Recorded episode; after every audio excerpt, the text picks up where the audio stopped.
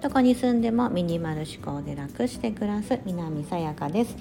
今日は海外に住んでやらなくなったことごせんお伝えしたいと思います。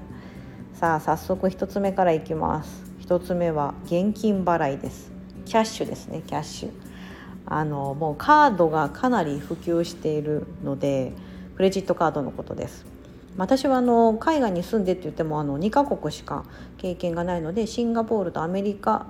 のことでちょっと考えていただければと思うので、他の国ではもしかしたらカード払いというのはそんなあのメジャーじゃない国もたくさんあると思いますが、あのこのにカ国においてはですねカード払いがほとんど、うん、キャッシュで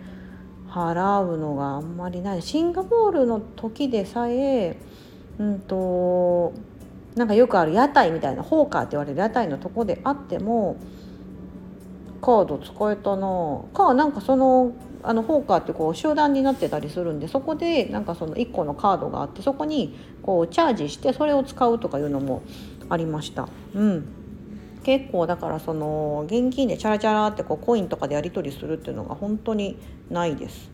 アメリカは特に本当カード社会であのまあ、なんかミニマムじゅうドルじゅうドル以下だとあのキャッシュにしてねっていうお店もあったりするんですけど、全然ごドルとかでも、はい、あのキャッシュあのやったりします。だからお財布の中にですねコインが私はほとんど入ってないです。あのややこしかったりするんでコインが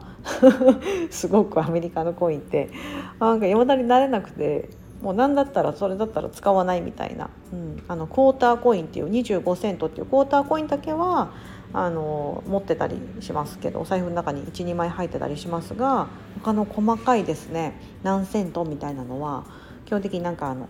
チップっていうあのレジのところに必ず置いてるそういった募金的なあのチップのボックスとかにチャラチャランって入れてしまいます、はい、ひとつめは現金払いしなくなりました。ふたつめテレビを見る、はい、テレビ見なくなりました。なんかもう繋いでないんですよWi-Fi はあの携帯とかパソコンであの必要なので Wi-Fi はつなぐんですけど、それとオプションでそのテレビとかのねオプションとかもあるんですけど一切つないでおらず、あのだからこっちの民放みたいなものとかって見ないですね、はい、シンガポールの時もそうしてたな。なんか見てる時間もないし、うん、あの子供たちもなんか見るって言ったら YouTube とかなんかそういった自分の好きな番組をね、チャンネルを見るってことが多いので全然つながなくても大丈夫なんですね。うーんなんか本当はつないでこう英語の勉強がてらニュースとか聞いてた方がいいのかなとは思うんですけど、うーんなんかあんまりこうニュースとかって、まあ、ずっと私結構言ってるんですけども、テレビから流れるニュース系とかって情報番組からの情報ってどうしてもネガティブなことが多くないですか。時々楽しい話題とかもありますけど、なんかこうちょっとショッキングな出来事だったりとかそういったことの方がやっぱり人ってへってなるなってやっぱ見るんですよね。テレビからするとその視聴率って大事だから、そこを狙うためにやっぱりそういったことがどうしても多くなってしまってると思うんです。ななわり方私ネガティブな情報じゃないかなってこうかなんか肌感で感じるんですけど、うんだからねテレビはね、まあ、見たくうん、あんま見ないようにしてます。だから結局見てないんです。日本に帰ってもどうかな、日本に帰ったらつなぐかな、さすがにうん分かんないんですけど、まあ、これは海外ではテレビを見なくなりました。みっつめは洗濯物を干すです、えー、これは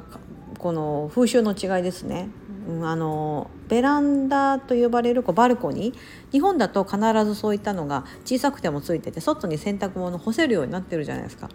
私一人暮らししてる時とかもすごいちっちゃなベランダでもちゃんと物干し竿、ね、あの短めのやつつけれるようになっててそこであの干せたりしたんですけど、アメリカではそういった物干し竿的なものは売ってないですし、えーと、まず外に洗濯物干すっていう文化がないんですよね、うん、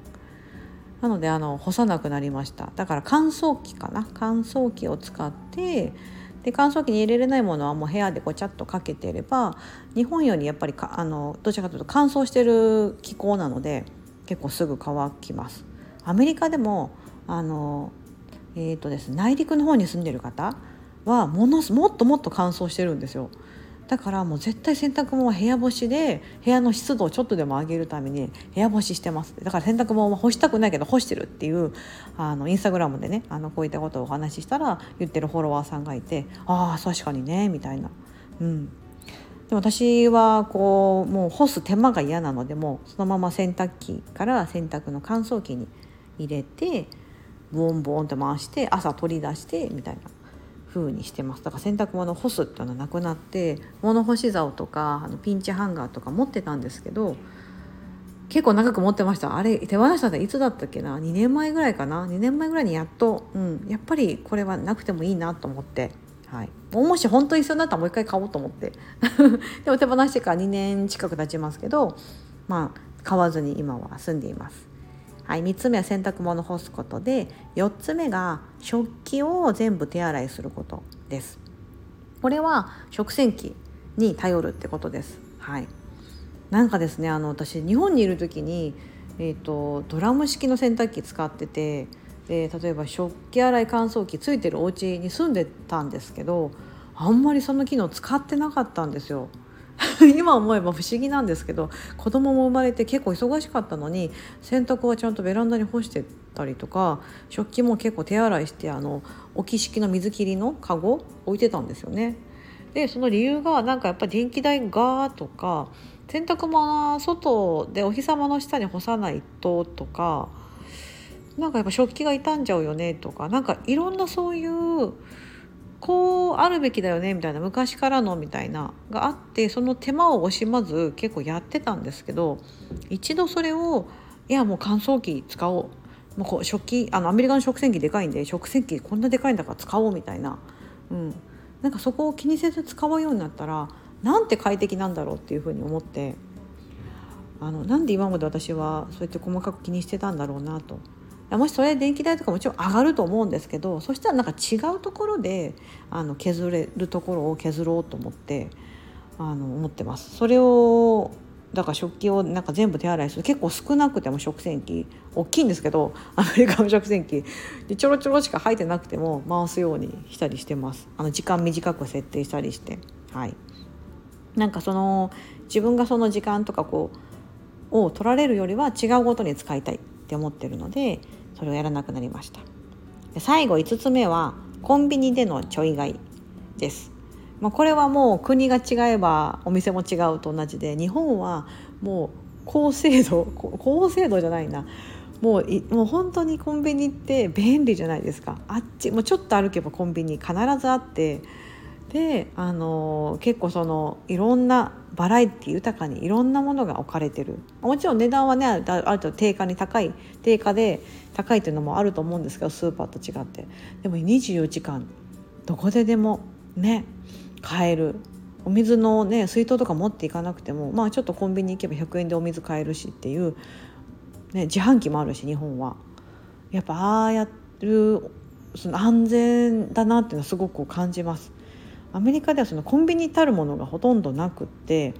あるんですけど、あのセブンイレブンも実はあるんですよ。あるんですけど品揃え的にはあのそんななんかおにぎりとかもちろん置いてないですし、パンとかはね置いてたりするんですけど、結構スナックとかこうジャンクなこうスナックとか、あの色がすごいなっていうジュースがたくさん置いてたりとか、炭酸飲料とか。なんかねちょっとちょい買いでなんかこうご飯を買おうかなとかいう場所ではないんですよね。うん、なのであの本当コンビニはですね、ある、あるのはあるんですよ。めちゃめちゃ数少ないですがあるのはあるんですけど、全然行かないですね。利用しないようになりました。うん、だから外行くときは必ず水筒を持って行ってお水入れて持っていくとか、お菓子ある程度スーパーでまとめて買ってたものをこう小分けにして持っていくとかってことを常にしてます。はい、シンガポールの時もね、シンガポールはまだあれだったけど、でもやっぱりあの暑い国だけど自販機がないので、お水欲しいと思った時にすぐ飲めないので、みんなねそのウォーターボトルって言ってみんなお水大体持ち歩くんですよ。そうそうなんです。だからまあ結構エコっちゃエコだけど、うんなんか便利さで言えばもちろん不便ですよね。うんまあ、そんな感じで海外に住んでですね、現金払い、テレビを見る、洗濯物を干す、食器を手洗いする、でコンビニでのちょい買い、このいつつはほとんどやらなくなりました。はい、本日もお聞きいただきありがとうございます。素敵な一日をお過ごしください。